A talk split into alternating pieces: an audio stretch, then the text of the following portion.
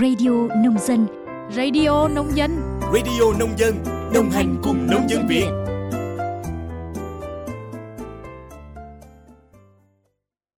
Chào mừng quý vị và các bạn đã đến với Radio Nông Dân chuyên mục Ký ức làng.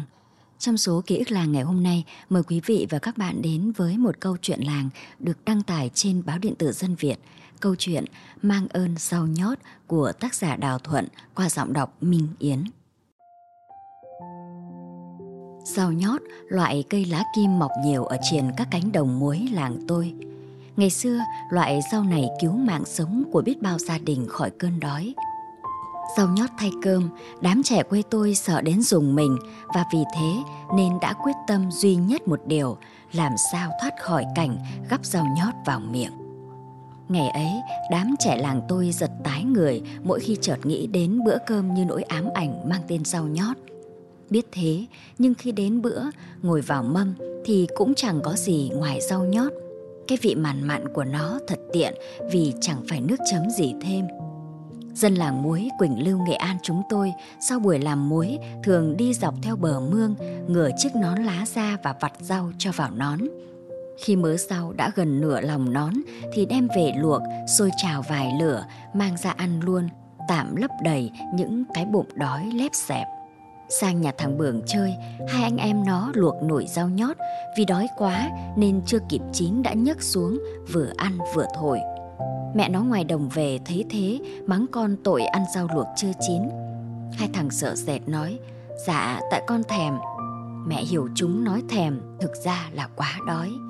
Nghe xong mẹ thằng Bường ngoảnh đi và khóc nhưng anh em nó không biết. Hôm trước ăn tiệc cùng anh em Bường trong một nhà hàng tôi mới đưa ra kể chuyện mẹ nó khóc cái hôm ăn sao chưa chín.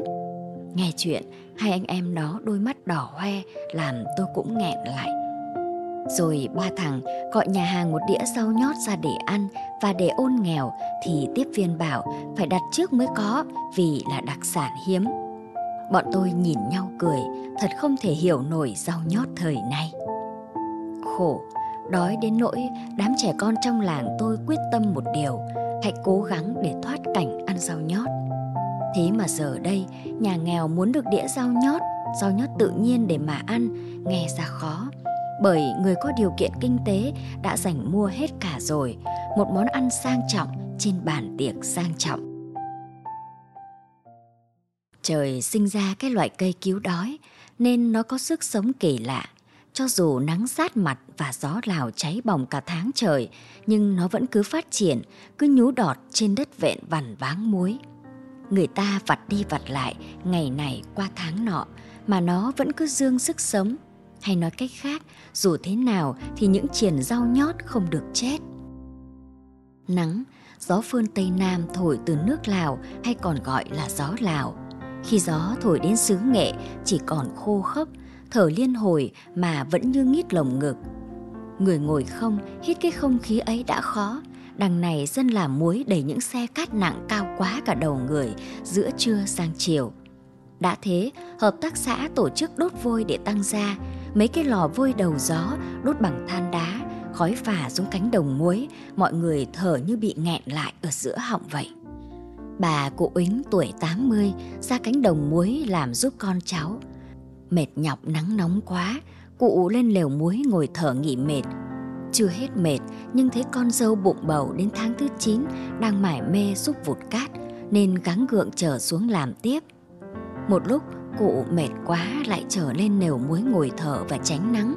Mấy phút sau, con cháu nhìn lên, thấy cụ cứ cười mãi không ngừng. Con trai nói trêu cụ, bà hết mệt rồi thì xuống làm tiếp chứ sao ngồi cười mãi. Cụ vẫn không thay đổi, mọi người chạy đến lều thì ra cụ đang nghít thở. Cô con dâu mang bụng bầu chạy nửa cánh đồng, gặp hàng xóm đưa cho nắm rau đót độn với bánh đa vừng được vào nát nhỏ, Cụ nhai nhóm nhém rồi nuốt ngụm nước trôi lọt xuống cổ. Cụ tỉnh dần, thì ra là do đói và nắng. Sau dịch Covid-19, đám trung niên trong làng chúng tôi ở xa quê thường hay rủ dê gặp mặt ở nhà hàng. Có lần đã cự cãi với nhà hàng vì gọi đĩa nộm rau nhót mà nhận được thông báo là đã hết. Rau nhót nay thành đặc sản hiếm, từ lòng mình, chúng tôi vô cùng sung sướng khi loài rau mà cả làng mình từng ghét cay ghét đắng vì cứ phải ăn mãi đến ngán ngấy thì nay đã quay ngoắt đổi đời, sang trang và rất có giá. Mấy bà cụ ở làng sáng sớm vừa đi tập thể dục vừa rủ nhau hái rau nhót. Trên đường về, mấy nhà khá giả hay săn đón hỏi mua.